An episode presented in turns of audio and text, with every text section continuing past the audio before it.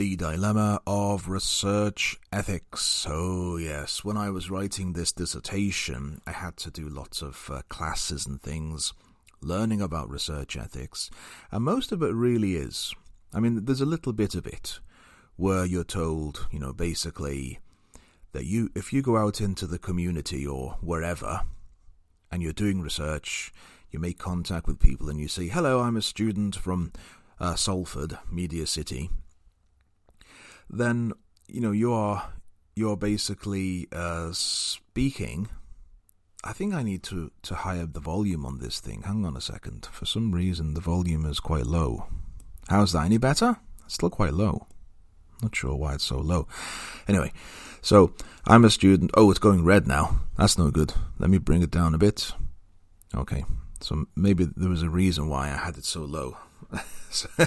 Peaks and troughs and all that. Okay, so you're announcing yourself as as a student of the university. They have to protect themselves. So they they will not give you permission to, to do the research until you're ready. I mean, take now, take Portsmouth for instance. They have a very strict policy. I have to submit my research, uh, my my literature review and I'm doing it partially on EAL students. That's um, sort of immigrants, students of immigrants who who have more than one language in their household, and they were brought up using more than one language in their household.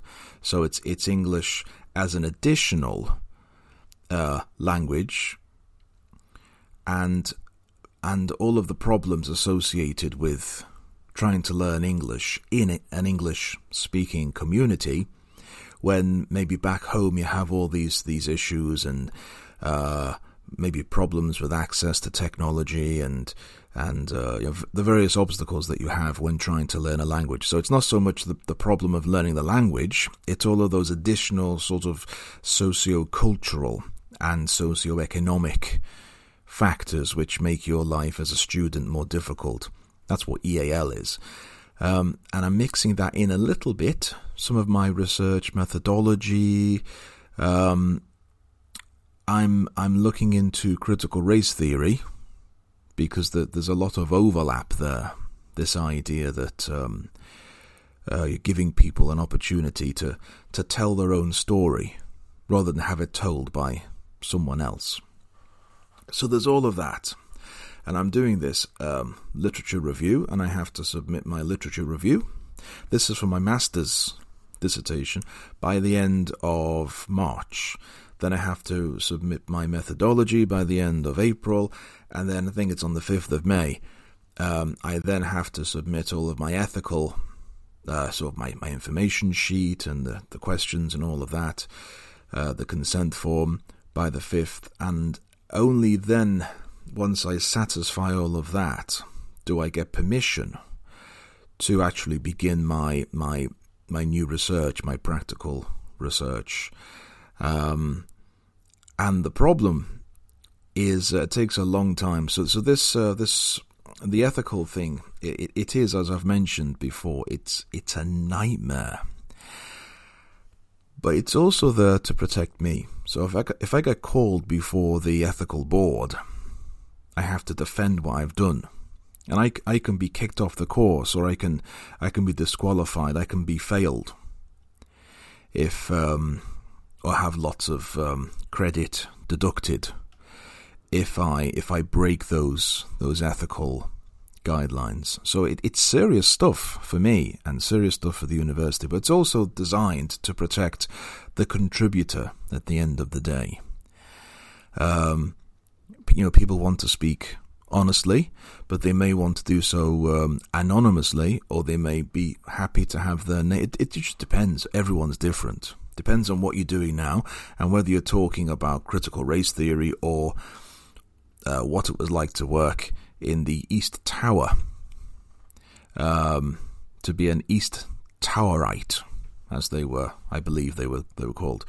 Um, what whatever you know, whatever your experience, um, you may want to to consider the ethical framework before you you contribute, and that's what it's there for. But definitely, um, there is a, a dilemma of the uh, the research ethics. So this is what I've written.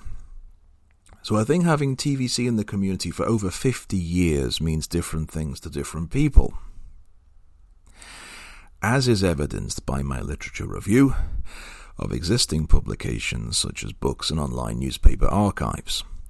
The main aim of my very small scale study is, was, well I'm still doing it, so it's it's it is, I suppose, to conduct research in order to tap into the unpublished data.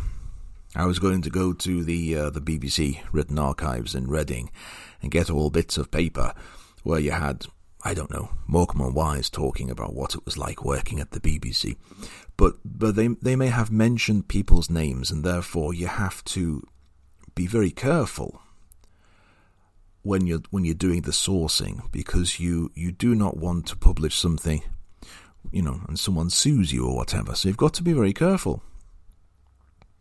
And the ethical guidelines are there for everyone, quite frankly. Everyone who is involved in one way, shape, or another with the project. So I've written that the problem with this data that I've collected, that is, people's perceptions, is that I must record it and then deal with the nightmare that is research ethics with regards to storage and access to that data. And I was doing this as a, uh, I guess, although I, I don't even, I don't think I even mentioned this in my dissertation, but it, it, wasn't really, I wasn't really, um, it wasn't quantitative at all, really. I didn't want to know what percentage of people worked in the East Tower or what percentage supported Bert or what percentage were moved to Salford. I wasn't really I wasn't doing it for the numbers. This was qualitative. I wanted to know what people thought. I wanted people's perceptions. So I didn't really have to sort of produce any charts or graphs or anything to, to show the data. But this often is the case. Um, but in, in my case, I, I didn't. I've written, I know there are several private Facebook or WhatsApp groups that exist already. Most of these are only open to former staff or or other purposes to allow former staff to discuss their former workplace without fear of publication. So, whilst they exist, I, I had problems accessing them because I'm not a former worker. Uh, and this is this is my idea. So I, I'm I'm hoping to create a, a way that people, former workers who want to go public, can. So my hope is to complete what is, what is necessary for my dissertation and to begin a process which allows all interested parties to have their perceptions published. And this website will be a permanent digital space. Um, for all those opinions and perceptions and anecdotes and and all of that. And the photo I've used on this this page is oh look at that. Um, so I think this was the first time I went to visit Television Centre, maybe maybe 2017, um, when all the all the coverings were still there, so they were still they still hadn't unveiled it. There wasn't a lot to look at at this point, but um, definitely when I went back the following year, there was a lot more to see. So that was 2017 or maybe 2018. I, I can't be can't be sure of that fact right now, but I think if it was the first time I went, that would have been 2017.